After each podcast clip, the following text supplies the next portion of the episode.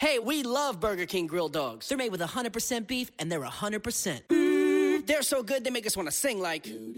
I can't believe it. Burger King made a grilled dog. Made with 100% beef. Flame grilled anytime you want. This July 4th weekend, put down the tongs, step away from the grill, and get to Burger King to try a grilled dog for just a dollar. Ask for the dollar grilled dog deal and get a classic grilled dog for a dollar. Only at Burger King. At participating restaurants on July 2nd and 3rd, limit 5 per transaction while supplies last.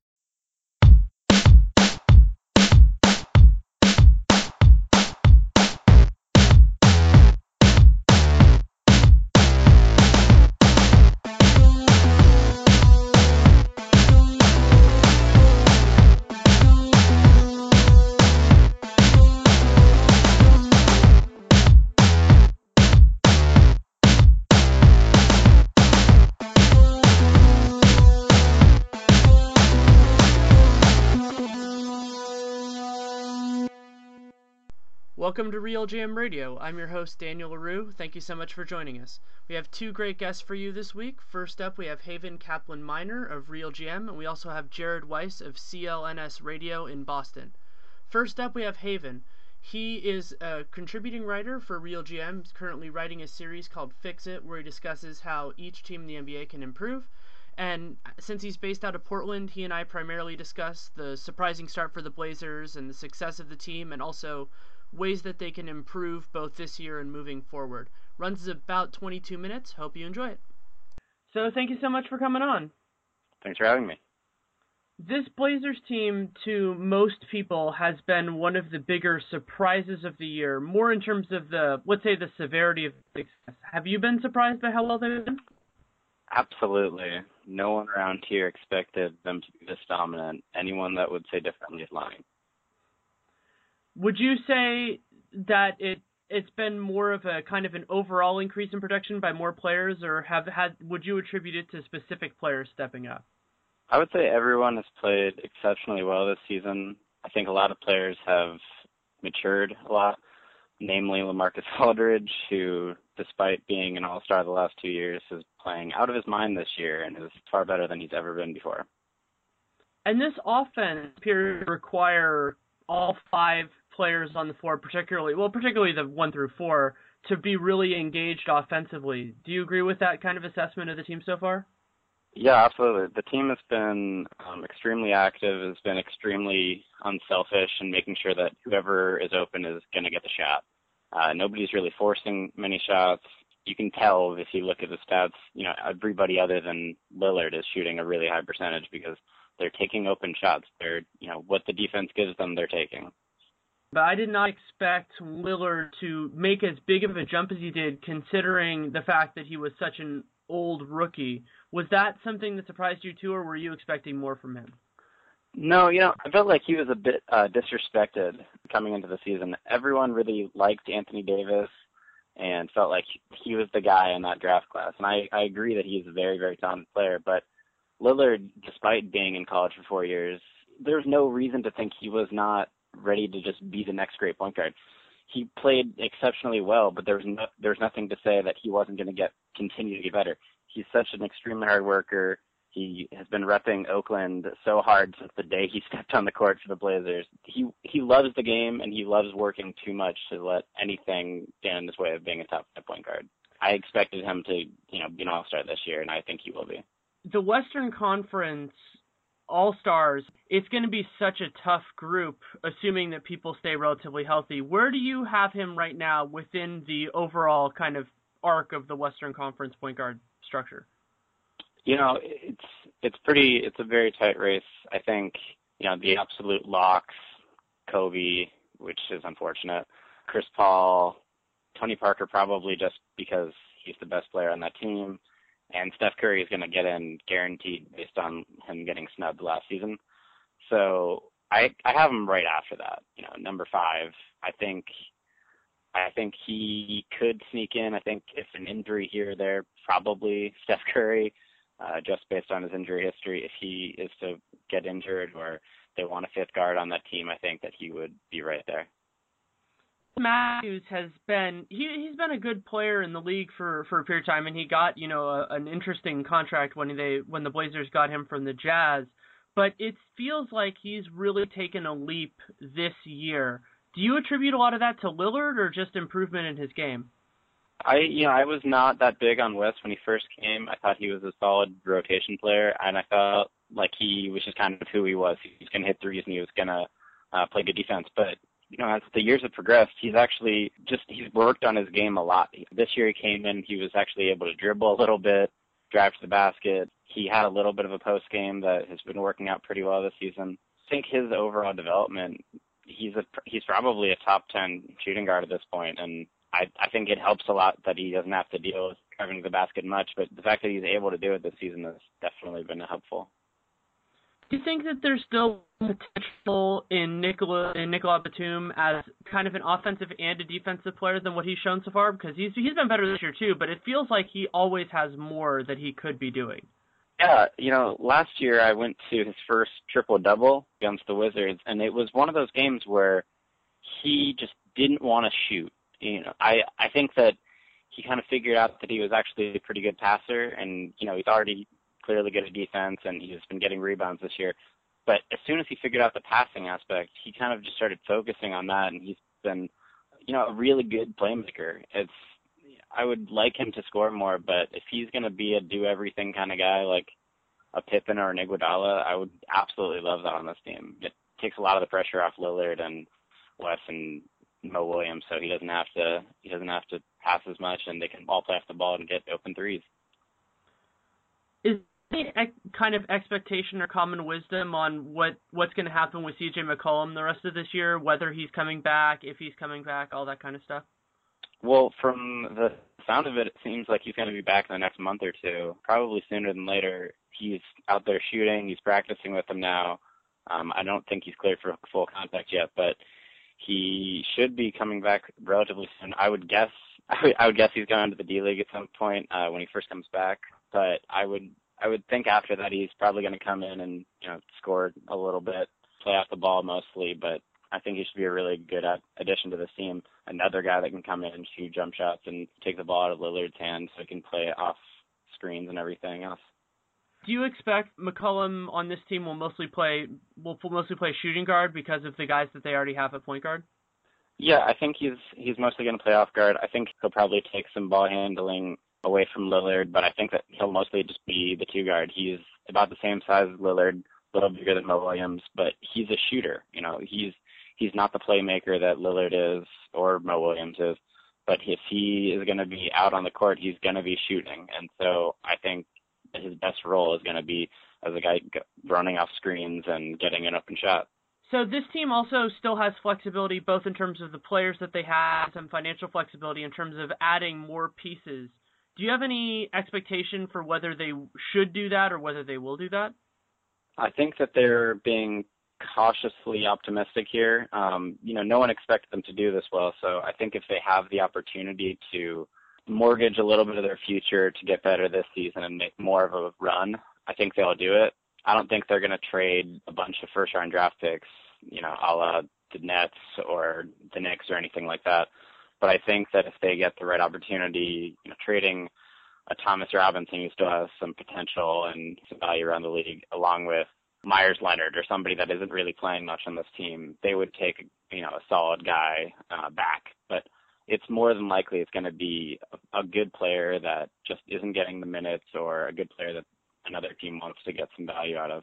Omer Asik is somebody who a lot of a lot of people have uh, put together with the Blazers the Blazers are not going to trade two first round draft picks for a year and a half of that guy, uh, especially now with Robin Lopez playing as well as he has. I think if the right guy comes along though and the price isn't crazy, I would be surprised if they didn't jump at it. What do you feel is the biggest need or the biggest hole that could be filled on this team for the rest of this season? Well, you know, this team is playing so incredibly well. I think that a, a, a third a third big guy would be really helpful. I think Lamarcus is playing out of his mind. So is Robin Lopez, and I think Joel Freeland has actually been exceptional coming out of last season. I did not expect him to be nearly as good or as defensively dominant as he's been at times this season. But I think if they're able to get a third guy to kind of push Joel out a little bit, so that Joel can just kind of play more spot minutes, I think that would be terrific. I also feel that if Robin Lopez could be the third the third guy, which is kind of unrealistic, especially the way he's playing right now, but if they were able to somehow steal a really talented center somewhere on the market, that would be tremendous. But it would have to be somebody that is just like Lopez but better, and there are not a lot of them out there do you see that third big man as primarily being a center, and then so to kind of spell Lopez in whichever configuration, and then how would you see the minutes behind Aldridge shaking out in a situation like that? Yeah, well, that where that's where it kind of gets tough, and um, I think that the third big man would kind of be a guy that could play uh, both power forward and center. You know, I would love to name someone and say that this guy would be a perfect fit, but there really isn't, and so you know, that's the biggest need, but I don't know if there's a guy that would really fill the role that well. You're looking for a guy that's going to get 15 or 20 minutes probably, and that's what Freeland is doing for you. But getting somebody a little bit better than Freeland would be having your cake eating it too, pretty much. One thing that I've noticed with this Blazers team is that they've they have a really good group, particularly of starters, but I'm concerned that more susceptible to any injury in the top five than most teams. I think that they're at the top. That's true of everybody. You know, any team in the West losing one of their top two guys, that's devastating. The Warriors are seeing that right now. But do you feel that that that's a fair statement that losing any guy in their starting five would be would be pretty damaging to this team? For long term uh, reasons, absolutely. I don't think this team could sustain itself for a playoff run or for the whole season if one of those top five uh, or actually really top six guys falls out. You added Mo Williams there. I think for spot duty, if it's not a big injury, I think that they could sustain themselves at point guard with Mo Williams. I don't think we would be as good. I have no idea what would happen with LaMarcus because he's playing so well this season that the whole team is kind of revolved around him. It's definitely a problem that they don't have five other guys off the bench, but no team does, as you're saying. So the best thing you can do is get some of those youngsters that aren't really playing a lot, like Claver and Barton and Crabbe and and Meyers Leonard, and give them a little bit more time now so that they can develop in case injury does arise. There are players from what we've seen in there that you that you think that somebody who can really blossom with more playing time. Yeah, you know, I I really like Dorell Wright. I think he's been he's been playing a little bit more as of late, but uh, he hasn't really kind of found his niche yet. Uh, he has a little bit more lately, but just pretty much with threes. Uh, I think Allen Crabbe is a guy that he hasn't been playing much, and I think it's because he kind of he's just not very good defensively, and he can't dribble the ball. Those are those are really what his issues are. But if they could find a way to sneak him into some games, he's such a good shooter. He's basically Rip Hamilton, just not nearly as talented uh, yet. And I think that they're not as skilled yet, but I think that if he was to get some more minutes, he could definitely spot Weston Matthews a lot. He could he can do a lot of the same things on offense. He's just not there defensively yet. And with him for defense, it feels like it's more just kind of background and effort than necessarily an issue of physical talent because he uh, he doesn't seem too slow for his position. No, he's actually very quick. The problem is he's just kind of, he's he the reason I compared him to Rip Hamilton there is because he's just kind of he's very thin and so he can keep up with a player, but if NBA two guards are so physical, they're very big a lot of the time, just like Wes. So I I would imagine that any two guard that really is going to be defended by him for a full game is just going to take him to the block every single time and try to take advantage of his his their their size advantage over him. That make that makes a lot of sense. In terms of Terry Stotts, do you think that there are more wrinkles to this offense that are coming? I mean, it's running so well, it's kind of hard to even think that it can really get better than it has. I think that the offense is working extremely well, and I can imagine that with CJ coming back or coming for the first time, they'll add little bits of more of the same, really. You know, having more weapons is always important, and I think Stotts understands that. And if you go back and look at the 2011 uh, Dallas Mavericks team, they're they were able to just play so unselfishly, shoot at extremely high percentage because they had so many different guys that could shoot the ball and could score from anywhere.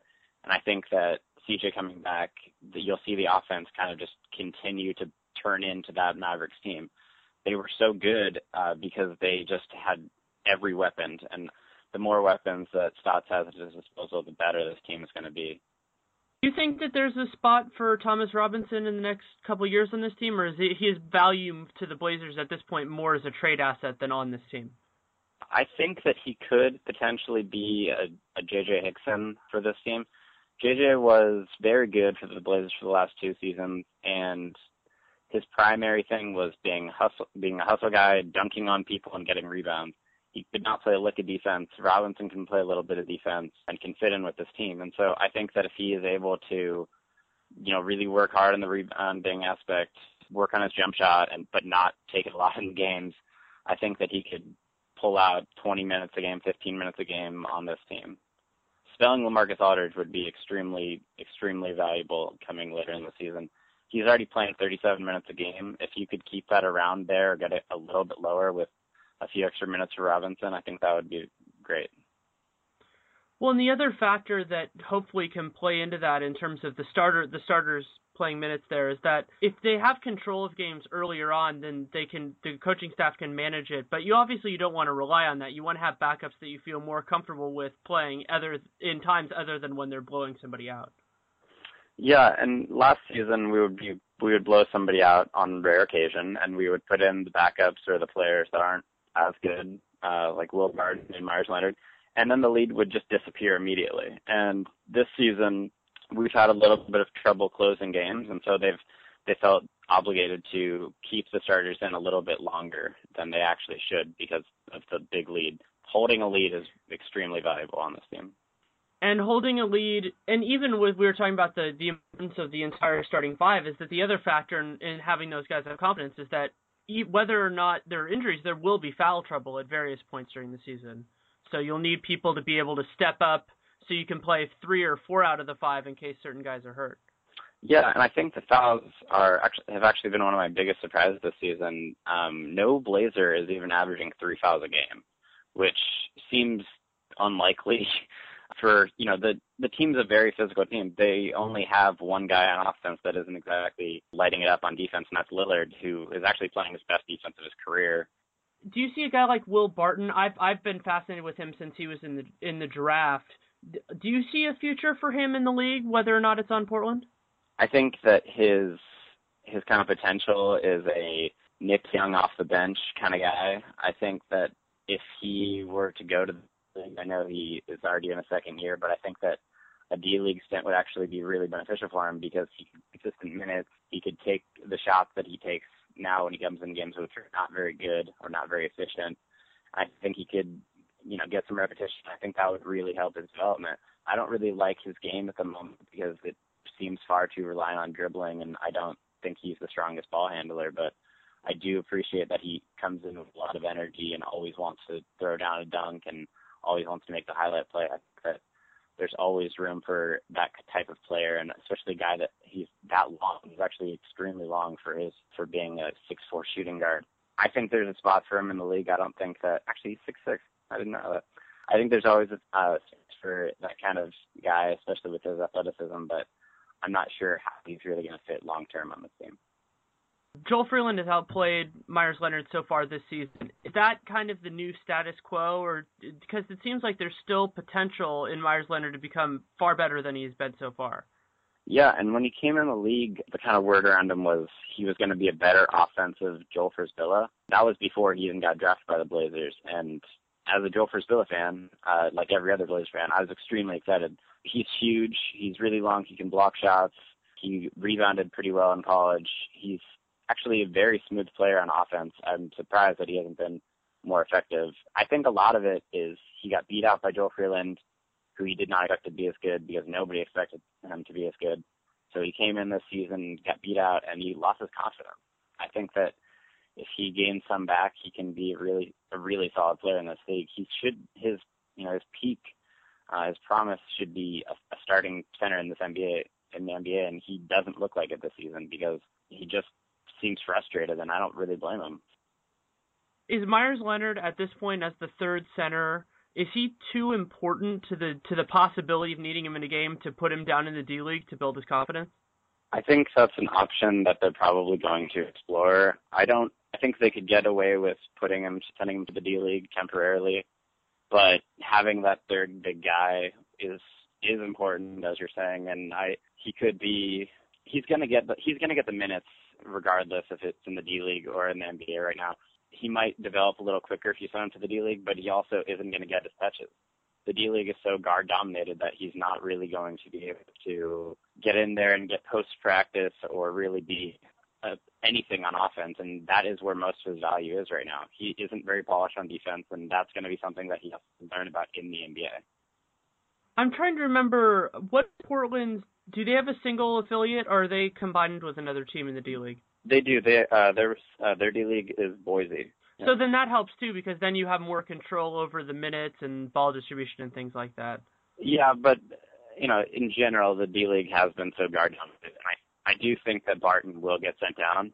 So also, the D League team is eight and zero this season, so I think they have some kind of some kind of magic going right there. So I'm not sure how excited they're going to be to kind of disrupt it with getting this NBA guy in there.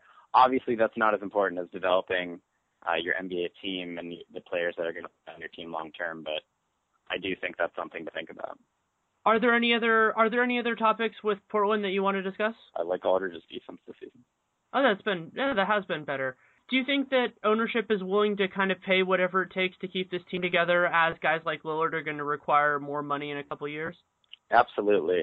Lillard is going to get a max contract. There's kind of no doubt about it at this point, even 105 games into his career. Paul Allen has been very good. He's, you know, he's talked about selling the team a number of times, but the last couple of years he's been committed. Um, and when these teams are good, he's willing to throw whatever kind of money and whatever kind of support he needs to behind this team in the late 90s, early 2000s, he spent millions and millions of dollars on, you know, former All Stars and big name prospects and everybody else to try to make this team contend. Uh, and I think he really, I think it kind of goes back over to Seattle for the Seahawks, which he also owns. They're doing so well, and he's starting to throw more money at them because he wants to contend. He loves sports, and he's willing to put the money in to make his team a contender. And with this team, Aldridge is already locked up for a couple years.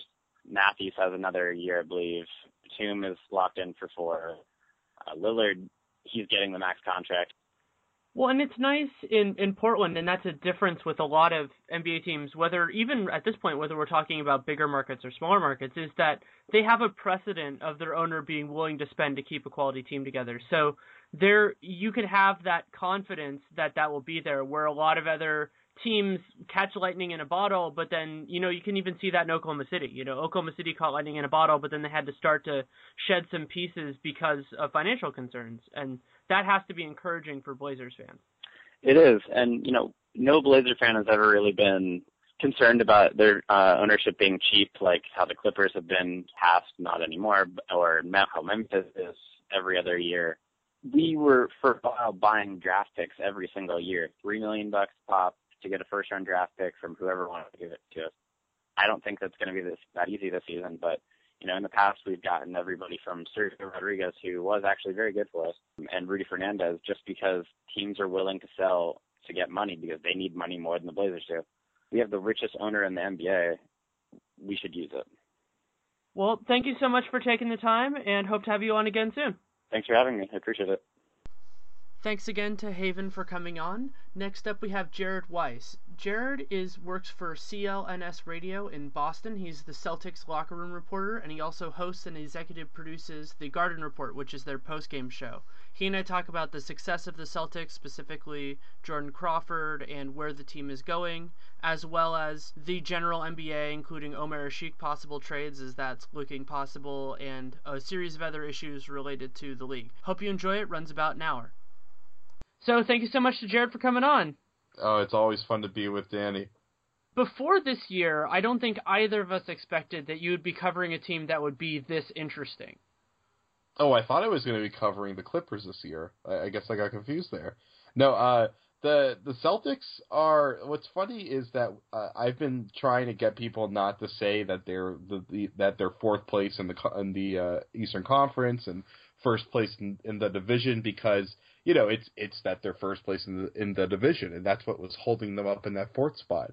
But now at 12 and 14, they have the fourth best record in the entire conference, which is one of the most shameful sentences uttered in NBA history. But it's it's amazing that they. I mean, I mean, 12 and 14's great for this team, and not bad for the Eastern Conference right now. It's amazing. Uh, and the Celtics look like a semi-competent team that works hard.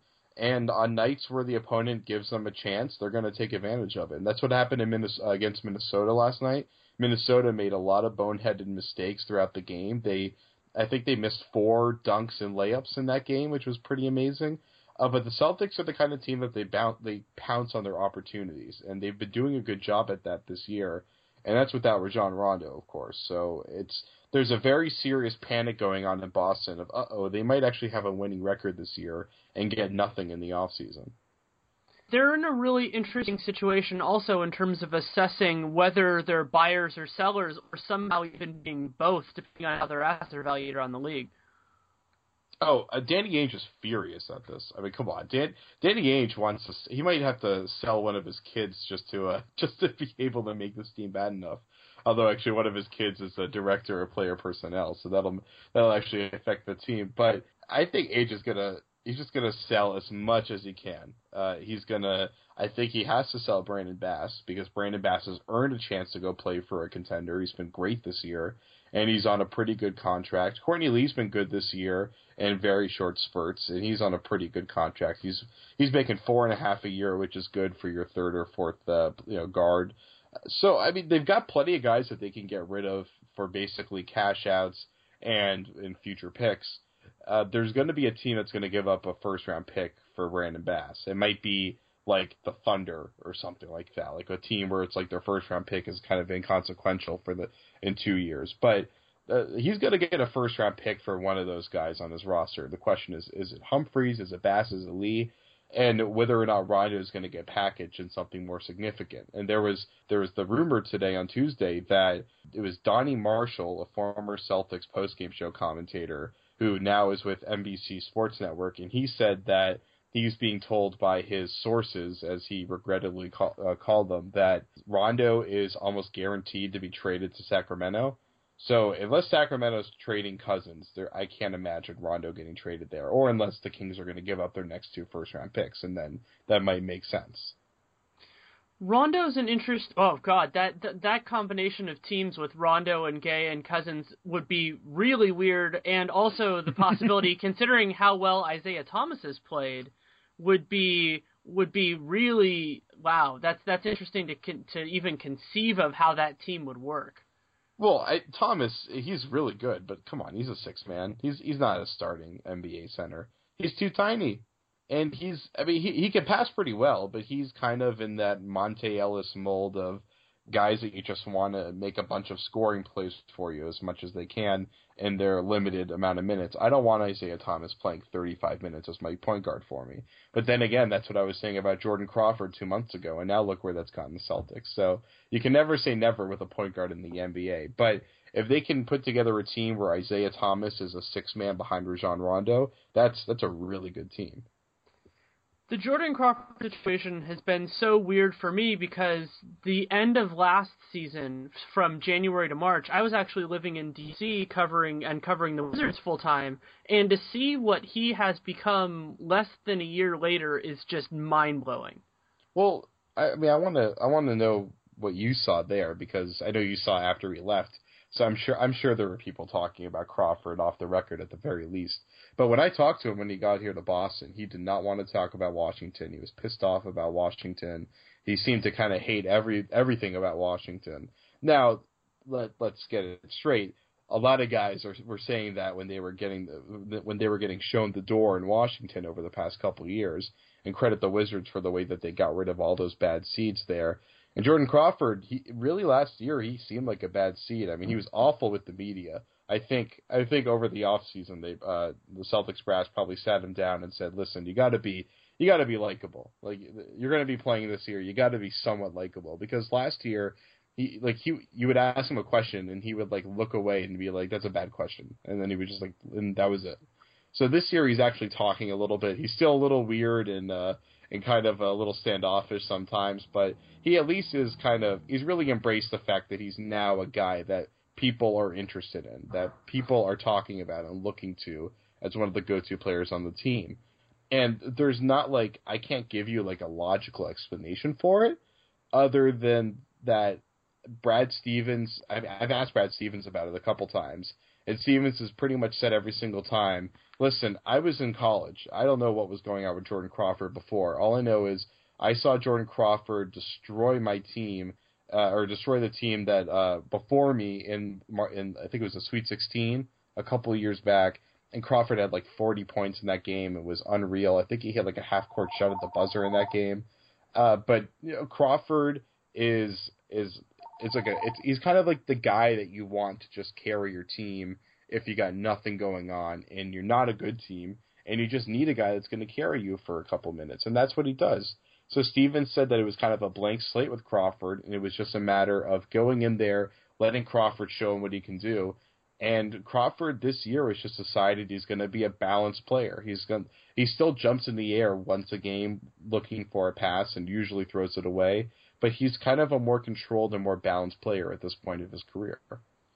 And that makes sense in the context of what happened with Washington. So, from my eyes, and I'm not speaking from a position of intense knowledge, though I was around it a little bit, there's always a challenge with players, and I know you've seen this in Boston, when their demeanor and flaws on the court are also kind of shown off the court. And so what that means is that for media members, it creates an easy narrative. And that can yeah. go in the positive direction with a guy, let's say like Manu Ginobili. Manu Ginobili is amazing with the media. He's a really nice guy and he plays unselfishly on the court. He's fun to watch. So you get a lot of glowing stories when people write about the Spurs about Manu Ginobili that can run in the reverse. Another example of that to me has been Andris Biedrins when he was on the Warriors, is that he was a guy who was not very available, and when his game went south, mm-hmm. I, I think that, that as media members, as you and I both are and have been for a while now, that especially the more entrenched people,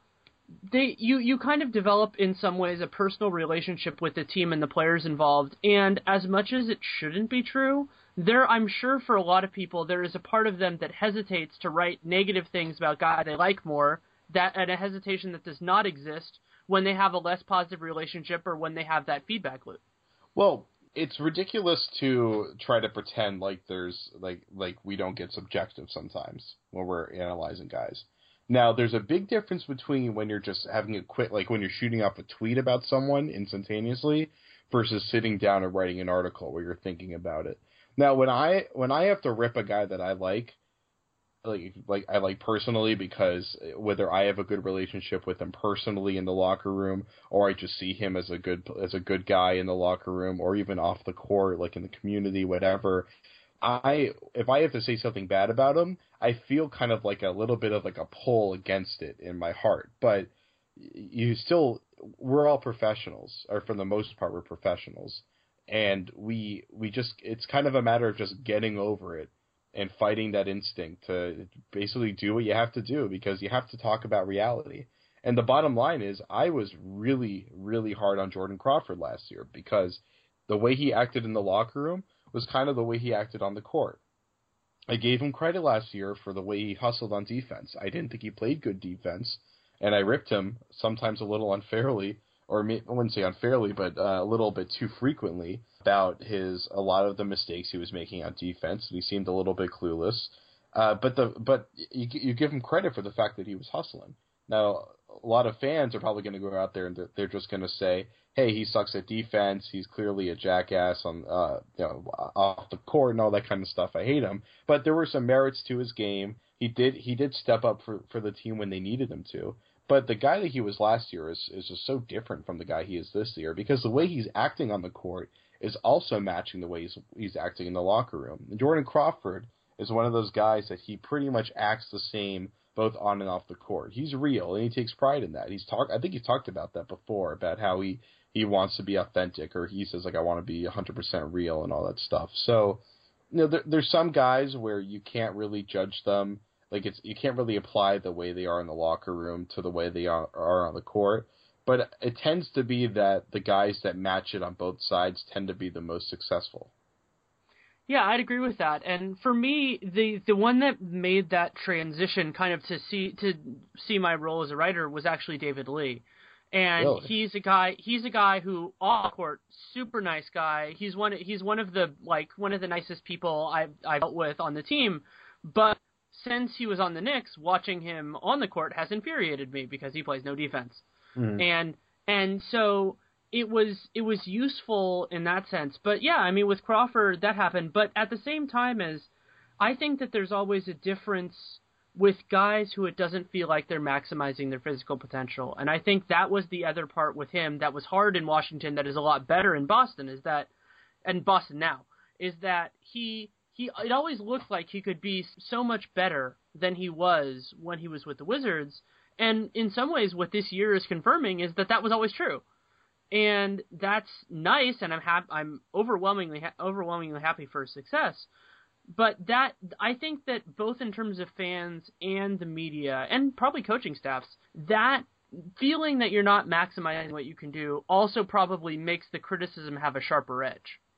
Well, that's the number one thing for me as a six foot white uh, white power forward that can't do the things that a lot of these guys can do. Partly because of their gifts and mostly because of their work ethic and their talent. But when I look at a guy that clearly is underachieving, that's coasting, that isn't trying to be great, it pisses me off because I look at him and say, I wish I could be giving a hundred percent and be doing what you're doing right now. And that's what every fan thinks, and that's what I what I assume most other reporters are thinking as well. Because we're people that love ba- if you're a basketball reporter, that means you love basketball so much that you decided to dedicate your career to it and your life to it, which is a little bit insane when I think about it, but it's it's awesome and it's fun. But you looked at Jordan Crawford, and for a while you looked at him and you thought that he was just kind of trying to have his fun in the NBA and just try to make the most out of himself while he had his limited shot. I don't know if it's because he thought that he was going to have a short run in the NBA and he figured, hey, I'm just going to do it my way. Or maybe he just thought this is what's worked for me my entire life and I'm going to keep doing it. Maybe he's had a lot of enablers along the way that told him, yeah, just keep shooting and shooting and shooting. You don't have to develop the rest of those skills. You just try to score 80 points a night and you'll be awesome. The the bottom line for Crawford is that he's playing pretty much the same way that he or he's in the same situation that he was in when he was with the Wizards. He's on a team that was supposed to have low expectations, that didn't really have much veteran leadership, and he was put in a position where he was going to be making a lot of plays. Now, last year when he came to the Celtics, his role was just to back up Rajon Rondo, or actually, I'm sorry, Rondo was gone at that point.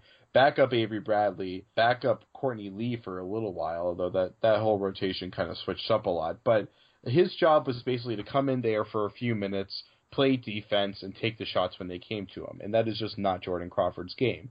Now this year, Crawford's handling the ball. He is one of the highest usage rates on the team. He's running the point. He's running. He's not just running the point. He's running really the team. I mean, he's very active on the uh, perimeter defensively. He's not necessarily a very good defender. He doesn't read. He doesn't read plays very well. He gets caught in trouble a lot, but he works his butt off as he always has, at least since I've started watching him. And he he's playing with free reign, but he's kind of figured out how to use that to his advantage to be a guy that gets to dominate the ball in the game like he wants to, but be productive and not be a scapegoat for a change. Do you think that at this point he's physically and mentally ready to take a smaller role on a better team, whether that be the Celtics or if he got moved somewhere that has more kind of more pieces that would be in front of him in line? You mean Miami, of course. Well, one he starts in Miami. That's the big thing for him is there's a lot of there's a lot of good teams right now that would like to trade for him and because he, cause he's not making much money and he's at the he's about to be a free agent. So a lot of teams can get him now and not have to commit to him long term. There's a lot of teams that would try to trade for him and he'd be coming off the bench. He maybe he wouldn't have as much responsibility, as much fun and freeway as he has right now. But if he's going to Miami, he's he's not going to have obviously what he has in Boston, but he's going to be starting for the most part. I don't think Norris Cole is going to be starting over him. And I think if they're getting him, that means that they don't want Mario Chalmers to be the starter anymore. They want him to be kind of a matchup based guy. And as much as I like Mario Chalmers at times, he hasn't ended up being consistent enough to be a starting point guard for the most part. I see Miami as an ideal situation for Crawford. I have no idea how he's going to handle a possible lack of uh, playing time, but I, I think he wants to win. Based on what we're seeing this year, the idea that he'd want to be on a bad team where he could just take 80 shots a game, that's been thrown out the window. He seems like a guy that wants to win. He wants to do it. He wants to do it his way as much as possible, but he wants to win. So I I think he would relish the opportunity to be in a winning environment and in, in a winning situation. If Rondo was on this team, if they were both on the Celtics for the rest of this season, how do you think that would work out between the two of them?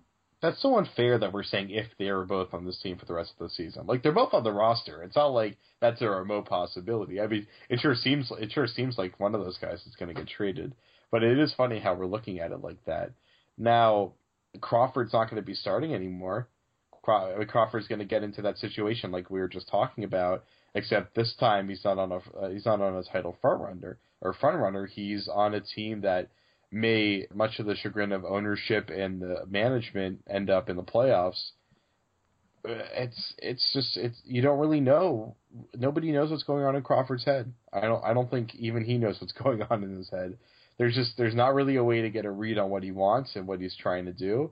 I, I think for him, as long as he's playing well somewhere, he's going to get paid. You know, if he keeps up what he's doing right now, he's going to be he's going to get a, a pretty good contract next year. I mean, he might get even six million a year next year. I mean, he thinks he probably should be getting twelve to fourteen million. Realistically, he's got a shot at getting maybe six million next year, which is huge considering that he was maybe lucky to even get a multi-year deal based on what he was doing last year. So I, I think he'd be happy to play behind Rondo and, and Bradley as long as he's still getting about 25 to 30 minutes a game. And that does give you you know that he wants to be shooting more than he is right now. So it does give him the opportunity to kind of go back into that gunner mode. And the interesting thing we're talking about Boston's place in the Eastern Conference is that there are enough teams that want to win in the Eastern Conference to push a team like Boston down, but Boston has been playing well enough that it's not entirely sure that that's what's going to happen anyway. I mean, nobody knows what's going to happen when Rondo comes back because no one knows how good is Rondo going to be right right away. I mean, you could look at uh, Kobe as a nice little comparison. Kobe had a rough first game, but he's kind of steadily over the last uh, last few games gotten closer to being, you know, a 25 point score. With Rondo, you're assuming that he's going to have maybe a week where he's not playing that great, and then before you know it, he's averaging 12 assists a game. And yeah, if, if you add what Rajon Rondo does to an offense that, frankly, is struggling to move the ball. I mean, as as much as we're uh, praising Jordan Crawford right now, I feel like a lot of his plays are lucky a lot of them are on broken plays, and a lot of it is just Sullinger take, uh, taking up so much of the attention from the uh, defense and allowing Crawford to get in the space and make a good pass. And Crawford's been making good passes. Uh, but when you put Rondo in the mix, it changes everything. Like it's you can't even really conceptualize how different this team is going to be with Rondo at the helm. does that mean they're just going to? The difference is is it going to be that they're going to be dramatically better, or are they going to change their system up? Because their system offensively is designed to not have a point guard, to not have a guy that's going to dribble around and then find a guy open in the corner or something like that. I mean, right now they're doing a lot of kind of just like typical horn sets where they're having, you know, two bigs on the foul lines, two shooters in the corners, and then the bigs are coming up, they're setting cross screens for each other, back screens for the point guard, and then guys are rotating around. It's kind of like a, you know, it's kind of a very rigid Uh, I wouldn't say kind of like a you know like high pressure offense. It's just kind of an offense where there's lots of movement. It's not a motion offense either. It's just a lot of guys kind of moving in different directions, and then eventually, amidst the confusion, an open three point shot occurs or an open ten foot shot occurs. And with Rondo, the Celtics run kind of a very tight knit offense where guys are running very tight pick and rolls everyone's in their spots standing around waiting for him to hit them with the pass. So how Stevens adopts Rondo into this uh, into this year's offense is going to be the biggest question. And that also could fit together with the idea of potentially moving Rondo either before or very early on in his process of coming back, because that adjustment period, as we've seen with, with players in various points in their career, can be really awkward. And depending on how how other teams interpret that. They could be like, oh, well, maybe he's further along, oh, I further away from being ready, and so it could, for a certain group of people, limit his value. And so if you're if you're, it's a very interesting risk proposition in terms of how teams interpret what would come of that. Yeah, well, I mean, Rondo's trade value isn't going to be determined based on how he plays out the gate. It's going to be determined by basically when he comes out, does he look like he can still move? It's fine if he can't hit a shot, if he's not in sync with his passing. People are just going to be looking at to see whether he can still move, can he still cut, can he still stop, which is a huge part of his game, is stop dribbling and stuff like that. As long as they can see that he can physically still move, no GM in the league is going to be like, oh, well, Rondo can't do this and that anymore. And also, Rondo apparently has been shooting lights out from three point range in practice lately. But you know, Dwight Howard shoots 80% from the free throw line in practice, so who knows what the value is in that. But apparently, Rondo has made very, very uh, significant improvement on his three point shot uh, during his rehab. So that'll be uh, it'll be fascinating to see whether they just kind of use him as like a Mario Chalmers type, and they just park him out on the three point line and have him play defense. But I, I'm against trading Rajon Rondo. I don't I don't see what the point of it is besides if you think you can get some significant return for him. But they don't ha- they don't need to trade him. He's not even on his walk year yet. I mean, maybe next year, but they don't need to trade him right now unless they're unless they want to tank and they want to get Andrew Wiggins or Jabari Parker, and they think the only way they can do that is to get rid of Rondo, and they think we'd rather get rid of Rondo and get one of those top three picks next year than keep him and get like a you know ninth or tenth pick in the draft or even out of the lottery at the way things are going right now. Did you watch this college basketball season at all with the eye of oh we might have a, like the Celtics might have a top pick and then just kind of keep that mindset and then have trouble adjusting with what's happened? Yeah, well, it was the start of the season. It was the it was that tournament in Chicago. Is that the, is that the coaches versus cancer classic? I can't remember. I think that was the Champions Classic. Okay, yeah. So everyone in Boston, that was like front page news, was getting to see Wiggins and Parker and Randle and uh, and Embiid, all those guys play. And also Embiid was kind of off the radar at that point. Now he's been so huge this year that he's uh, catapulted into that top three or four there. Uh, but I mean, it was amazing. It's literally a weekend tournament where you get to watch like the four best players in college basketball, uh, Sans Marcus Smart, go at it. It was, it was really awesome, and I think oh, and, and uh, Gordon as well. Everybody came out of that thinking, oh, we've been talking about the wrong guy. It's Jabari Parker. That's a great player. I mean, the fact is, Park Parker has always been compared to Melo, and Wiggins has always been compared to T Mac everyone would rather have T Mac than Melo, especially with what's happening in New York right now. It, I I don't think a ton of that changed really. I, I still think Wiggins is probably the number one for most people. But the thing is, is with the Celtics winning now, there's a lot of people that are just excited and they love Brad Stevens to the point that they're like, hey, we just want to see Brad Stevens win because he's the new he's the new messiah in Boston. And then the other half of the people are like, what's wrong with you guys? You're you're supposed to be losing we need to get Wiggins, we need to get Parker. And you know, I put like polls up on the Garden Report, my post game show on Celtics blog and CLNS Radio all the time, shameless self promotion. And we put up polls all the time, kind of asking about which like like talking about Kris Humphries playing well last night. It's like should Kris Humphries be playing well or should you trade him? And then like one of the options will be get rid of him because we need Andrew Wiggins and we can't be good and that'll always be like the highest one, like every single time. And that's like either the highest or the second highest every single time. It's like Andrew Wiggins' watch never ends here. People right now are swept up in the fact that the Celtics are in the first place in the division. They're playing pretty decent basketball, but there's going to be a certain point in the season where people are going to say, "Oh, it might be too late for this team to tank and get a top five pick." They're in trouble now because they're going to be good this year but then next year they're going to just be a decent team that missed out on the chance to add a superstar that would make them a title contender. Do you feel like Boston has a chance to get high level free agents if they had cap space for it? Let's say a guy like Kevin Love or a guy like LaMarcus Aldridge. Like if they were an unrestricted free agent, do you feel like Boston has a chance to get one of those guys to come? Well, those are two guys that have been in northern small market cities for their entire career. So those are two very interesting ones because it's not for the idea of being in a cold northern city that doesn't have an amazing kind of like nightlife and culture. Although Boston has Boston's a little bit underrated for the nightlife and culture aspect, but it's not San Francisco, it's not New York, it's not Chicago, it's not Seattle even. Maybe they're pretty close to Seattle. So it's a it's not like it's not like Minnesota or Portland where it's really difficult to bring in a marquee free agent. It's still got some aspects of the city that'll make it appealing. It's close enough to New York that you can get down in New York pretty quickly and have a fun night. They haven't really made a great like a major free agent signing in a long time in Boston. Mostly it's because they haven't needed to. They haven't really been in the position where they've had a ton of cap space and needed to go out and sign somebody. Uh, it's probably been about probably eight years since that happened. Uh, I, I'm trying to even remember the like the last time they made like a pretty big free agent signing. So it's there's not much precedent in modern history for the for this question, but the reputation of the coaching staff right now is already really strong, and then management and ownership and facilities has always been very very strong.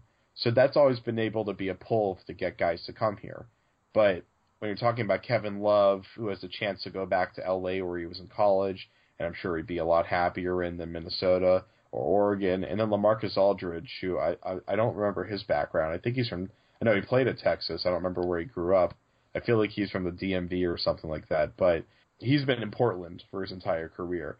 And I know Portland has amazing food trucks, but that's about all they have besides like Fred Armisen in new era free agency, it's not about being in the conversation as much as it is being number one. And that's that's the really fascinating part in terms of free agency. But Boston has so many assets beyond that that they can they can get a, a quality player in there a series of different ways, like they did with Kevin Garnett and Ray Allen. By the way, I checked. Uh, LaMarcus is from Dallas, so DMV Dallas. I was close with the D there at least.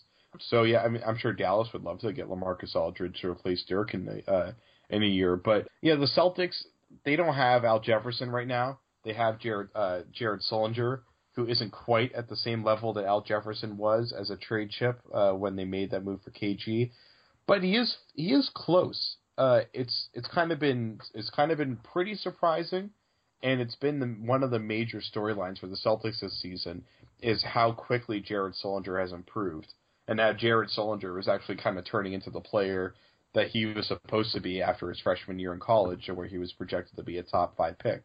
If by the trade deadline Jared Sullinger is averaging 15 and 9 the way Jefferson was in 07, they have him. They have you know they have a couple other guys. Avery Bradley, I would say, has the same level of potential that Gerald Green had back then. And don't forget when Gerald Green was traded to the Timberwolves, I was actually really upset they traded him because he was a pretty high value prospect at that point. He was scoring 20 points a game for the team. I mean, he was he was he was a pretty good potential scorer, and then things kind of fell apart for him. But that was he was the second major asset in that trade. Uh, but you know they've got Avery Bradley that they can move if they have to. They don't want to, but they could. And don't forget he is a free agent, and he's looking at possibly seven, eight million dollars a year in the free agent market. So they have the assets, and they have plenty of first round draft picks that are even more valuable than they were six years ago that they could make a trade for one of these marquee stars. Kevin Love is obviously one of the main guys that comes to mind there because of all the you know all the all the rumors swirling around him, sure, uh, but also that the Minnesota front office would be pretty inclined to get back a guy like Jared Sullinger and get all those first round picks because they're they've kind of they've been in that same no man's land for a while now where they've been picking kind of towards the bottom of the top 10 and they haven't made a ton of great draft picks there. And also, the Celtics could go in the position of going after a guy who's already under contract, but for whatever reason, there there isn't a good fit where they are. You know, I'm not saying he's there right now, but like a situation that parallels what Eric Gordon ended up ha- what happened with him in New Orleans in the sense that the team had control over him, they signed him, but they would be willing to move him if the right pieces came. I'm not saying Eric Gordon to the Celtics. I'm saying a piece like that because those guys come around every so often in the league right now. And if you if you think you can get talent out of it, if you can get more production out of a guy than they're getting in their current situation, then you could strike while you can strike while the iron is hot and get a good player like New Orleans actually did with Ryan Anderson. They got him just kind of they they identified him correctly at the right time and got him without giving up really anything. Well, the Celtics, I think, were rumored at the beginning of the year. It looked like it was a false rumor, but uh, they were talking about uh, Eric Gordon as a possible trade target. Uh, I mean, New Orleans, they could use a small forward. Jeff Green makes sense for that team. I don't think they want to commit to Jeff Green, but just as far as personnel is concerned, he seems like he'd be a bit of a fit there. And they, they it makes sense for them to trade Eric Gordon, considering that they just made what I think is a pretty bad commitment to Tyreke Evans and what I thought was a pretty good trade getting Jrue Holiday. But Eric Gordon, it's he he's got enough talent that he's one of those guys that if you think he's going to stay there and he's going to be healthy, he's talented enough that you acquire him regardless of how he fits into your roster and you make your roster fit around him. But Eric Gordon, the health has become pretty much a red flag for him. And I don't really see him getting moved unless it's like a really low take, just because he's had the injury issues just look like he is kind of a crapshoot of whether or not he's going to actually have an NBA career at this point. If you were the GM of the Celtics, are is there anybody on this that you consider untradeable? I mean, Sullinger is, is as close to untradeable as it gets on this team. You still trade him if you can get a great player in return. Like you trade him if you can get Kevin Love on a on a, a contract extension. I mean, sure, because I don't know how NBA GMs look at this, but I always look at it that if you can get an like an already established player that's let's say less than four years older than your current guy, I would always make that trade. I think a, a longevity plays a huge factor in trades that teams want to get four years younger if they can. I think four years is probably that cutoff point for me. Kevin Love is, I think, about three or four years older than Sullinger, so that would that would fit pretty perfectly. If they could get a guy like if they could get Kevin Love, basically, I, I think Kevin Love is the guy you look at. If they could trade Jared Sullinger for Kevin Love, I would do that trade, and I'm sure Danny Ainge would do that trade as long as Kevin's going to sign a contract extension. But there there isn't any other like there's no reason to cash out on Jared Sullinger. His peak is very very high. He's he's a hardworking player. He's got a very high basketball IQ, and if huge if like if in like 82 font he can lose 30 pounds, he could like he has enough weight on him that he could lose 60 pounds even. But if he could just lose 30 and just become a bit of an athlete, the way that Kevin Love did, that changes so many aspects of this game. That it makes him so much more effective as a post player. I mean, it just opens up so many opportunities for him to be good. But he's now a he's a mediocre three point shooter, but he hit a very clutch three pointer to win it last night. He's hit some big threes so far for this team. He's only in he, hasn't even played 82 games in his career yet. He's already a power a good low post player that can shoot the three. So that's that's pretty huge progress right there. Jared Sullinger is looking the, looking at the the possibility of being a Kevin Love type player, and those guys are extremely rare and they're extremely coveted in the, in the league right now because the league is obsessed with getting power forwards that can shoot, but usually that comes at the at the consequence of not having a power forward that can rebound and score in the post. But Sullinger and Love are one of the few guys that can do all three of those. Do you have a concept at this point of what his defensive niche is? Like whether he should prime, whether he can guard centers, whether he's pretty much a power forward defensively? Well, it was really fascinating. Was they had to run this gauntlet of centers a couple weeks ago, where they uh, they faced they hosted the Pacers, and then they went to Houston, San Antonio, and one other team I'm forgetting off the top of my head who had a good center. I think it was they faced Memphis, but Gasol I think had just gotten hurt right before that game. Uh, but basically, he destroyed Roy Hibbert. He like took Roy Hibbert out of the game. Uh, Dwight Howard didn't do anything in that Houston game. But that's because Houston obliterated the Celtics. And then he held his own and I think outscored and out rebounded Tim Duncan, or maybe it was close in rebounds. But he went up against the three best centers in the league, or just about the three best centers in the league, and played very well against them. And that was shocking. I mean, it really was. It, it, and he he's undersized, but he's great with leverage. He has he has a lot of the qualities that an offensive like a like a, a guard would, like a left guard would in the NFL. Uh, he's he's really good with leverage. He gets a low center of gravity, and he pushes up on under guys' ribs and in their you know kind of like in their the like lower torso area. So if a guy's seven foot two over him, he's gonna shove him off the block before the catch. He's gonna fight him tooth and nail on the ground, and he makes it a ground game and that's what makes him effective is that he knows he can't get up in the air and contest them. And these are these are all all three of these guys are going to get way over him if it's an air game. But what he does is he keeps them on the ground. He doesn't foul very much. I mean, he, his fouling was a huge problem for for him last year. He uh, I think he led the league in fouls per game, and he only played like 30 minutes, 30 games or so. Uh, but this year the fouls have been more under control. He still gets in foul trouble sometimes, but he's generally proven himself to be able to handle any power player in the league. And it's just a matter. I mean, guys are going to learn how to score on him eventually, but he's smart enough to kind of counter move any sort of adjustment that they're going to make on him. What I find interesting about Sullinger is that he's the type of piece that a good coach can do a lot with, and the hmm. Celtics are lucky enough to have a really good coach. So you can you can do things offensively and defensively with him that there are not many guys in the league who physic at the big man positions particularly who physically can do that. And that makes him a different asset in the sense that I'm sure there are some teams that go, "Oh, we could do so much with him." And the Celtics being one of those, but they already have him. And th- that goes back to me to the inter- the most interesting dynamic with this team, and you talked about it with Rondo, is that Ainge is coming from a position of leverage in the sense that they have no sense of urgency to trade any of the guys that they have so they can kind of just wait and see how things work out. Though obviously I think if your goal is to get worse, some of the guys they have they should move. Listen, Danny Ainge obviously wants that top draft pick. That's probably his number one goal this offseason is that top draft pick. It doesn't have to happen. I mean, like it's it's all like he has to have a top five draft pick. People like everyone looking at the Celtics right now is looking at this team and saying, at least coming into the league, and it's still the sentiment until they start beating Miami every single game, is this team is a bad team. They're not contending for the title. That means they have to get a bad draft pick and there's been I've seen a lot of articles this off season about how you don't want to be stuck in NBA no man's land. It's the worst place in the league. But you know what? There's a lot of teams that have built through the the end of the top ten or you know the late lottery because they made great draft picks there in the late lottery. Now Danny Ainge has been pretty successful in the draft in kind of like the mid to late first round for for the most part. He started taking some gambles at the end of the first round with guys like JaJuan Johnson and J.R. Giddens. Those failed pretty miserably, but generally all of his draft picks in the middle of the first round have been very good. Like Jefferson, Gerald Green was a good draft pick for a while. I mean, he's made a lot of good draft picks. So the question is, is Danny confident enough in his staff and his scouting staff and all that that he would be okay with having like the 13th pick in the draft and being able to ensure that Jared Sullinger turns into a like an all-star power forward?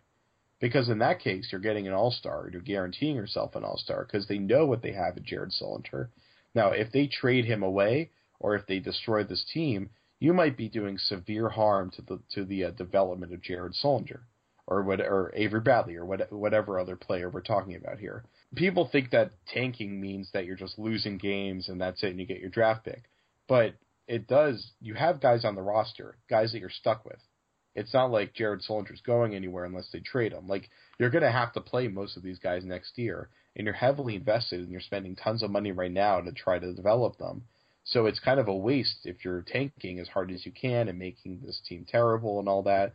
There's a lot of value in trying to be in the middle of the pack because it develops the value you already have on board.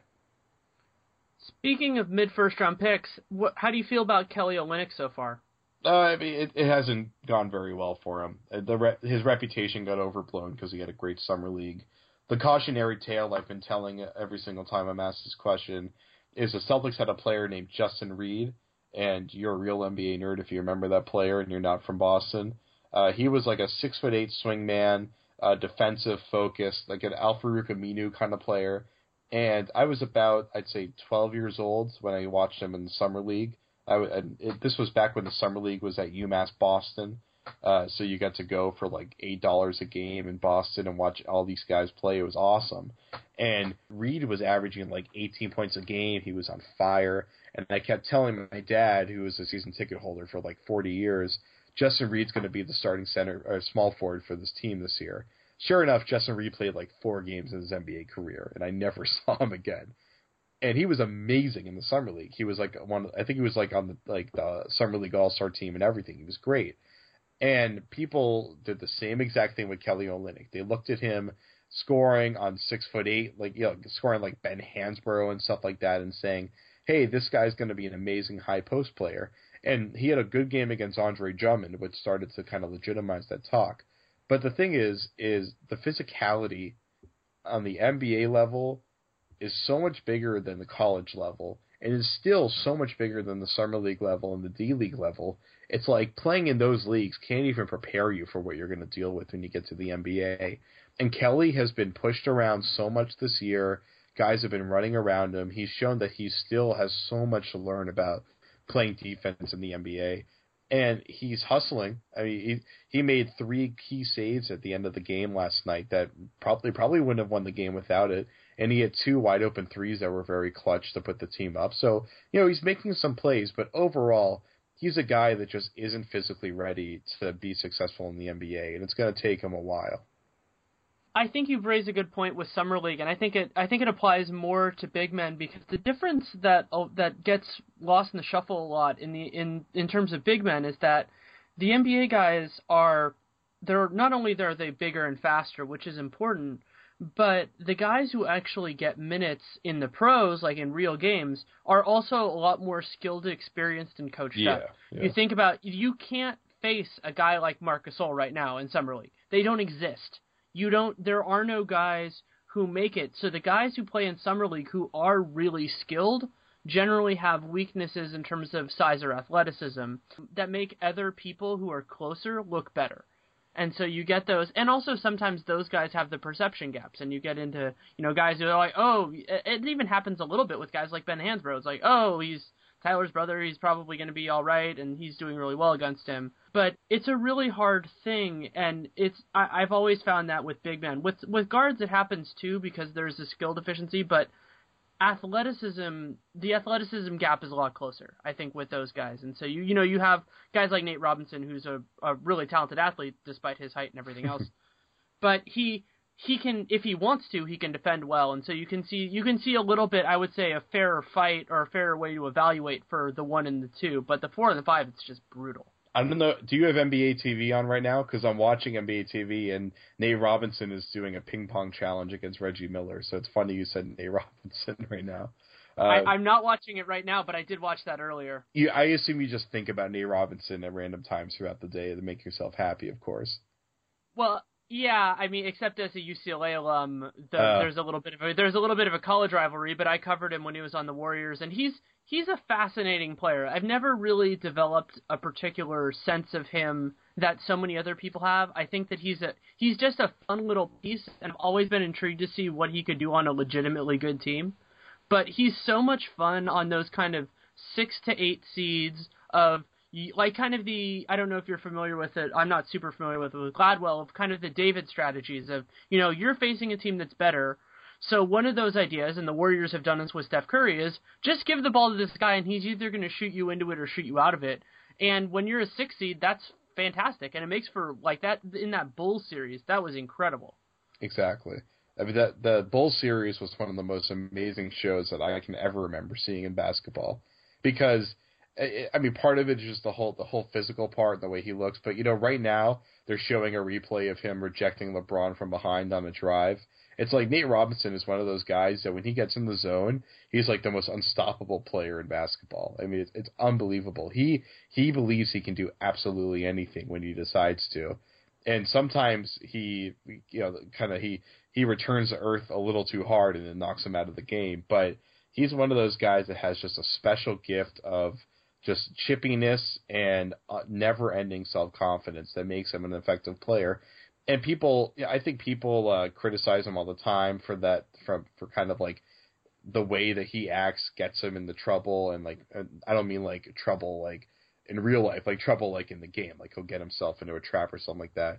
But I can't imagine Nate Robinson staying in the NBA any other way than just playing with the amount of swag that he does and he's in he's in a place where he's his height is so limited, but he has so much other athletic talent. He's a he moves really well, he jumps insanely well, and it everything fits with him. His mentality is the only way that a player, even with his athletic gifts, could make it in the league. Mm. And so he does that, and I've always kind of wished that, as in coming back to a former Celtic, that Gerald Green had some of that urgency. You know, a guy who who could throw down the highlight dunks when he wants. And Harrison Barnes has this too, but the idea that I would be a much better player if I tried to dominate every second I was on the floor. Well, Gerald Green has all the same talent that Nate Robinson has. They're actually they're actually pretty similar players. They both are very good ball handlers. They have amazing agility and stopping power and everything like that. They both have 45 inch vertical, probably even more than that, uh, verticals. The difference is Gerald's a foot taller, but Nate's the only one that really brings it. And you're absolutely right. It's that Gerald plays with like he's always played his whole career with such little confidence and such little urgency. and it got to the point that he actually got ran out of the league. And I don't understand how guys can play like that to the point that they leave the league. Because like you could play like that thinking, oh, I'm secure, I'm gonna have a long career. But then when all of a sudden you're getting cut and you're barely even making rosters, how does that not change for you? And it it changed for him. He had that stint at the Nets, now all of a sudden he's doing it again with Phoenix after he didn't play for the Pacers at all last year. But Gerald Green seems to only like kind of show up in the NBA when he's pretty much on his last leg, and uh, and he's he, it's I don't know how he's still in the league, frankly, because he every time I watch him, he's either throwing down a windmill dunk or he's doing absolutely nothing. The best way that I know to explain it, having absolutely no ability to be an NBA athlete, is the is that some guys don't know necessarily what it takes to be a professional. And if whatever they're doing which let's say it's you know it's 80% or 50% of what they could do gets them to a level of success that they are satisfied with then they just go okay that's good enough. And there's some guys who are wired where that's that's enough for them you know? And then what they learn is that once the teams figure you out that 50% isn't good enough anymore. You need to be upping it every year. And I think a guy like Paul George is an amazing example of how that can work is just to to ramp it up and understand that I need to I need to be getting better every year in order to stay where I am, and I need to be getting better at a higher rate than other guys are getting better to really thrive in the league. Yeah, because like Nick Young is a great example of the of the first player type of player you were talking about there, or um, I'd say J.R. Smith is kind of like the the extreme there, where J.R. Smith is such a talent that he still puts up huge numbers and is still very uh, effective, but he's still just a gunner, and that's all he ever contributes to the team. Now, Paul George, he he's I mean he's like the most he's the most talented all around player besides LeBron in the league. I mean Kevin Durant's pretty close, but he is he's like he's great at every single facet of the game. And that's not a natural thing. That's a work thing. Like that's that's like a thing that you earn yourself nobody ever comes into the league being able to do every single component of the game, being able to defend defend in the perimeter, the post, be able to pass, be able to post up, be able to score, be able to shoot. All he does every single thing you can imagine. And LeBron's really the only other player, and I guess Durant too, that you think of that can do those things.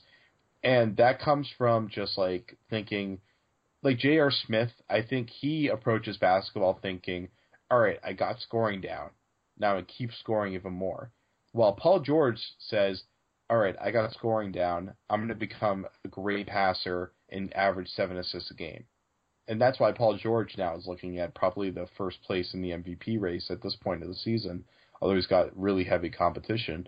But Paul George is a guy that every single year has gotten dramatically better at multiple things in his game, and that's just something that comes from work.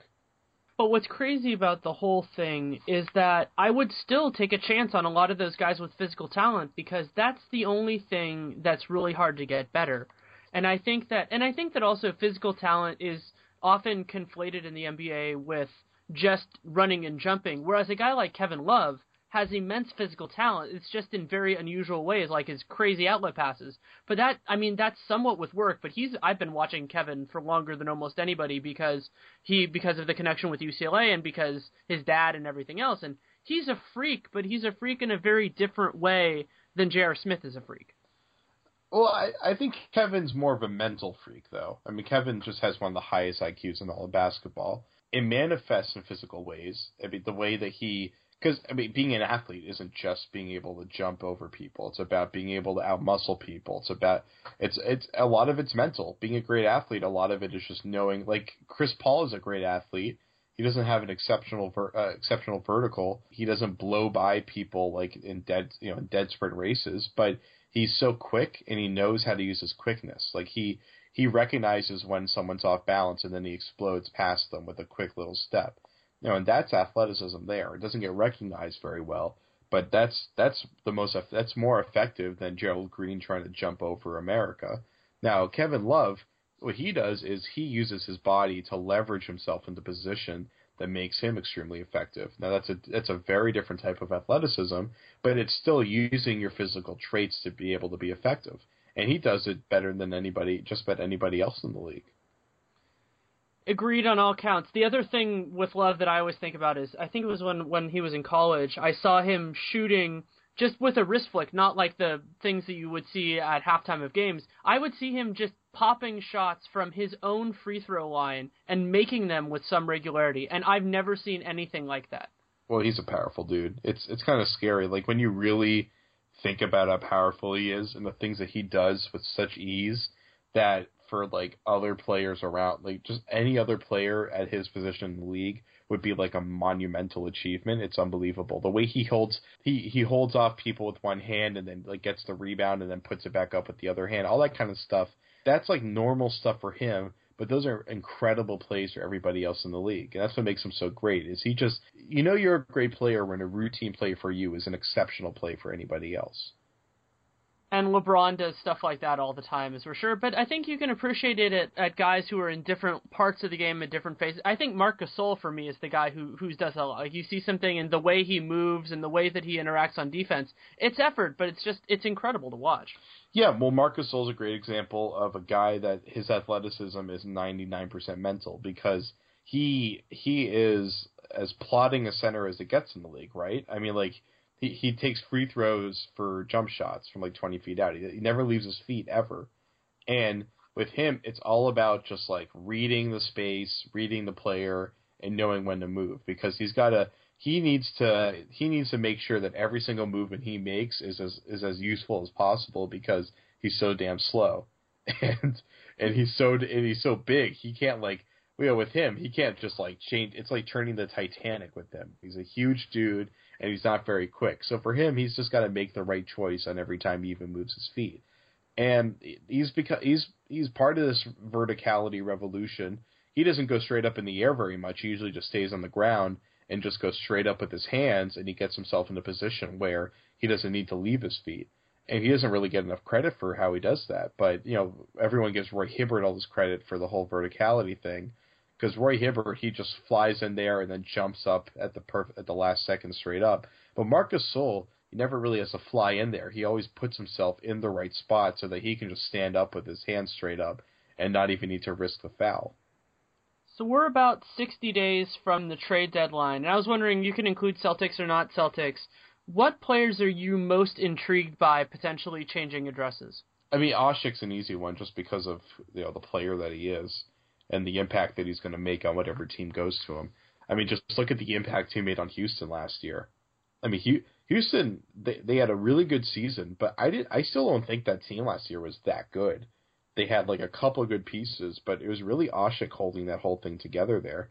And if it weren't for him, I don't think they would have even been a playoff team. It would because I think he makes James he made James Harden look good. I mean, James Harden for every for everything that everyone loves about him, he hasn't played a lick of defense in his whole life and he he does take a lot of bad shots. I mean, he makes a lot of them too, but for being such a, super efficient player and having that reputation, James Harden I see take just about as many bad shots as any other uh, scorer out there in the league. So for me, I'm looking to see where Asik goes, and I can't imagine he's going to a contender. I just I don't see how another contender could even fit him in, and I just can't imagine Houston sending him to another contender because he's a near all star player that is being wasted away in Houston. And if you put him on any good team that at least needs him, and even if they don't really need him, but just any good team, he's going to instantly turn that team into a favorite to win it.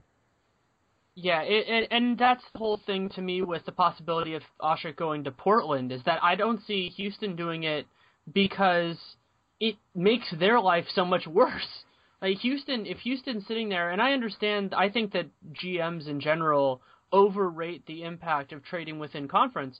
But if you see yourself as a championship contender and you make another team in your conference in a championship contender, that's where I would draw that line. Yeah. Oh well. I mean, there, there's no question about it. You can't you can't sign Dwight Howard and then make a move that takes you out of a championship contention. Like you, you just can't do it.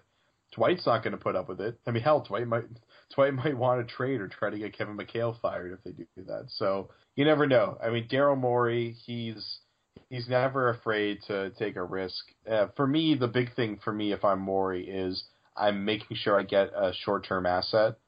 There's just there's no point to taking and getting rid of a player that's a great player for you right now and not adding to this current team because this current team they're really good as they are, but they're just one piece away from being a great team. If you if you can put, uh, I, maybe, I mean it's it's hard to say that Patrick Beverley isn't a good fit for them at the point right now. But I think if they had someone that was a more effective shooter, that uh, that was kind of like a more effective uh, ball handler, that might be more ideal for them. And they probably could use someone that was better at the four. Uh, Terrence Jones has been really good this year, but they, I think they're looking for somebody more like Ryan Anderson. And Ryan Anderson uh, is like the most fun trade in the league for everybody. That straight up swap of Asik for Anderson. But New Orleans loves Anderson so much they won't give him up, even though Asik I think is a better fit because I see Anthony Davis as a power forward long term. So if they can get someone like Anderson and Millsap, I think that's the most ideal situation for them. But I, I wouldn't be surprised if he just does it for two first round picks just because Daryl Morey is obsessed with draft picks. As an Atlantic division writer, what would you, if you were the GM of the Knicks, what would you do with Melo? Uh, that's the most it's it's the most frustrating question in the world because I've never been a Carmelo Anthony fan, and my my lack of fandom for him is at an all time high right now. I, I just don't see how you could win if he's your best player because he's he is just he's a black hole offensively, and he hasn't changed. It looked like he was starting to change his philosophy on basketball, but then he did what he did last year in the playoffs, and it was pretty apparent that he hasn't, he isn't really going to change. I mean, he's I've never seen a player more content to shoot 30% in a game than I've ever seen than with Carmelo Anthony. It's it's mind blowing to watch. I don't see how you can win a title with him. Maybe you put like you put two great players around him, make him uh, make him a part of a big three. That's your only other way to do it. But if Tyson Chandler is part of that big three, it's not going to be good enough. And obviously, Amar'e completely ties them down, and that's I mean, if if they if it weren't for the Amar'e Stoudemire deal, the this team could have been con- contending for titles for the last few years because Melo is that good and Tyson Chandler is definitely good enough that they could have. But with Amar'e weighing them down, they're not going to be able to add. They're not going to be able to add someone that's going to make them contend with Carmelo for the next two years. And I wouldn't be. I, I would expect Carmelo to walk away if he can get into a good situation in two years because that New York franchise is very poorly run from a front office perspective, which is why I don't want that job as the hypothetical GM, by the way but there's just there there isn't really any upside to this Knicks franchise. They've pretty much done the same thing that they did under Isiah. They forfeited their entire future, all of their first round picks, to get mediocre players, and they're going to be mediocre. Uh, agreed on all counts. I wrote a piece recently that I, I don't think that Melo can be the best or second best player in a championship team, and saying like, oh, he could be the second best player if he was playing with LeBron. That's not fair a lot of guys could be that. Yeah. But so to me, that means that if you can find somebody who values him highly enough, I think you trade him, and I think you trade him now. Sure. Because all you're basically all you're doing if you're the Knicks to me is if you can get guys who are really really good, you do that through whatever means you can, and they can't really do that through the draft this year because they don't have a pick. They can't do it through free agency until 2015. So you do it through trades if you can, and if you can't, then you clear the decks and do it through free agency. Yeah. Because that's really that's really all you can do. And what's so crazy to me, I, I, I talked with uh, Modiano, who writes for RealGM, who's a New Yorker, about this, and he he was talking about how he doesn't feel they have the patience for it, and that's fine. But I think then the role of ownership is to say, I don't care if you have the patience. My goal is to win championships, and this is the only way we can do it. Well, eh, that's why Jerry Jones isn't winning anymore. It's why Al Davis wasn't winning. It's when you have these strong-handed owners that just want to keep bringing in, spending money, and bringing bringing in who they think are great players that are really overpaid players. It it just it, it backfires. It always does.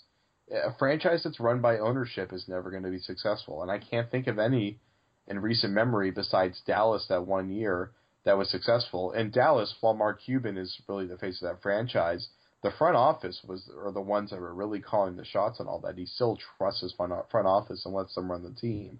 It's really just that the Knicks are stuck with James Dolan, and they're never going to be successful if James Dolan is the guy running the show. I'll, I'll end question, or at least I think of it as fun. Excluding whatever team LeBron James is on, what Eastern Conference collection of players and assets would you most want to have moving forward? Ooh, I mean the Pacers I'm trying to I'm trying to decide whether I want to say I'd rather have the Pacers than the Heat. It's really it's it's that close. I might actually rather have the Pacers than the Heat.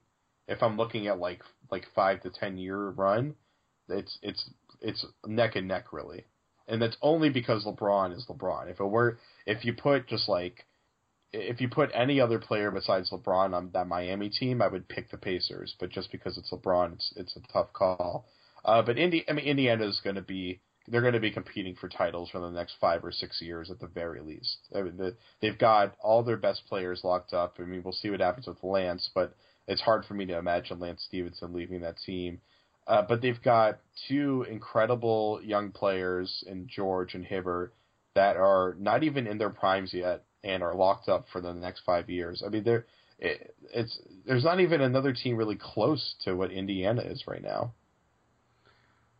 Agreed. The, the, I'm intrigued to see what Philadelphia does because I think Michael Carter Williams has been better than I thought he would be this early, and I lo- I still love Nerlens Noel. I will. Uh-huh. But yeah, but Indiana. I mean, what you're doing with with Philly is you're like, oh, they have this really potential shiny thing in the distance. Indiana has that shiny thing right now, and you you don't take you don't take the possibility of a of a championship team over the reality of a championship team. Well, it's funny you say that about Philly because coming into the season, people were questioning whether Philly would break uh, the Charlotte record for the worst record of all time. So I'm surprised you say that. And the thing is, I mean, right now Philly doesn't have any assets. I mean, they got Carter Williams and Noel, who they both have high potential, but I mean, you don't you don't see them as potential superstars. You see them as potential like maybe all stars. But then again, I'm sure that's what people were saying about Hibbert and George three years ago, and now look, they're both superstars. So you can never really rule anything out there. But um, I, I, Charlotte is a fascinating team. They've got, I think, a lot of guys that could be good, but I just don't think they have any guys that can actually be great.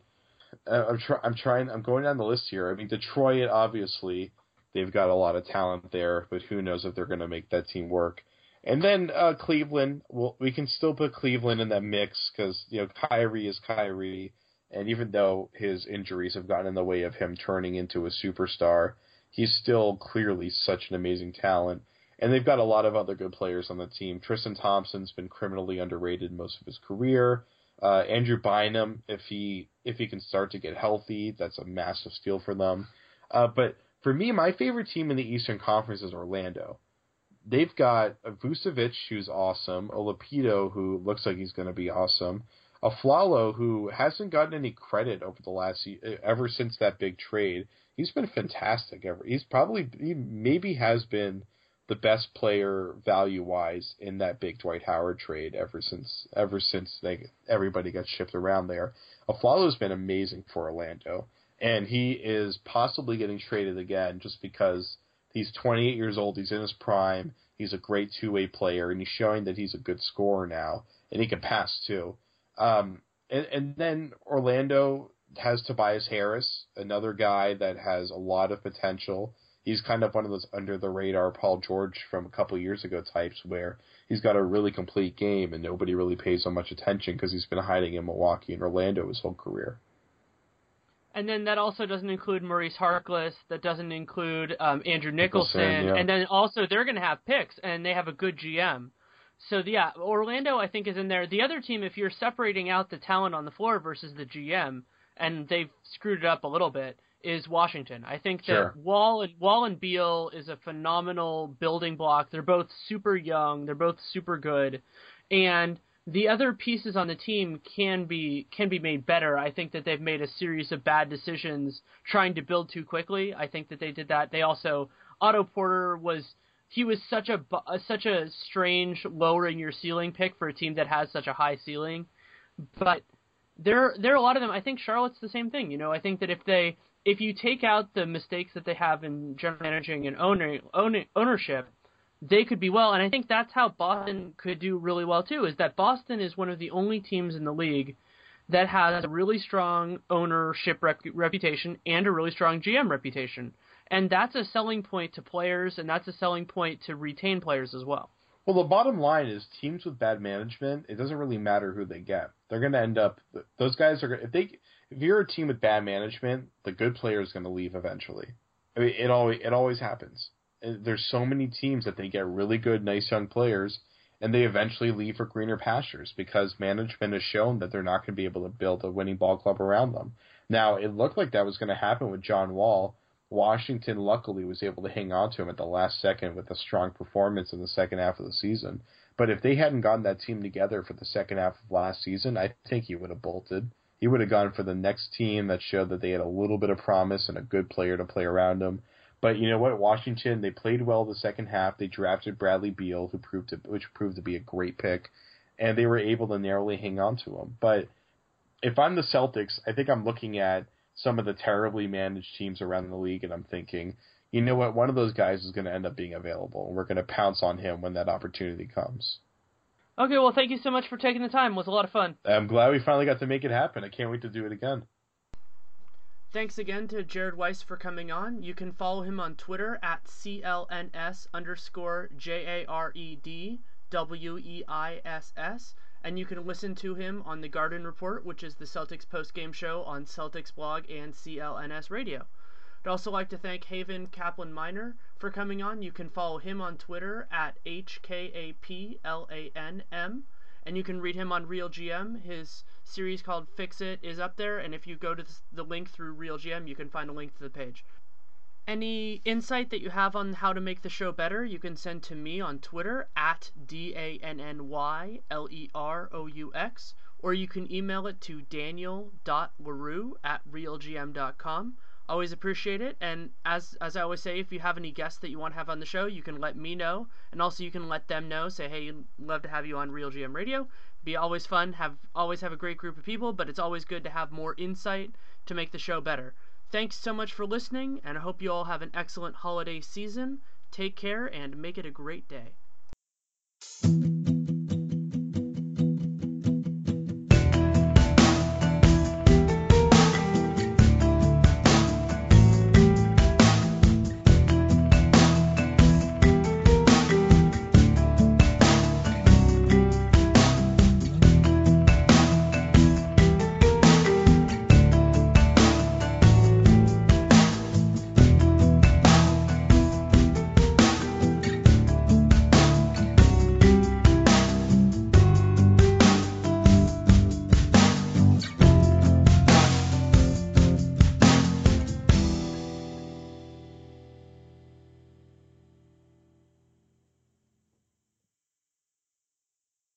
When you don't go to geico.com, car insurance can seem intense. Like breakup R&B intense. I thought you said you loved the sweater that I got you.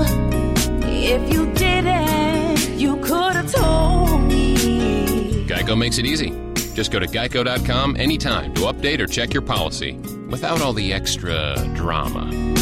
I even had a gift receipt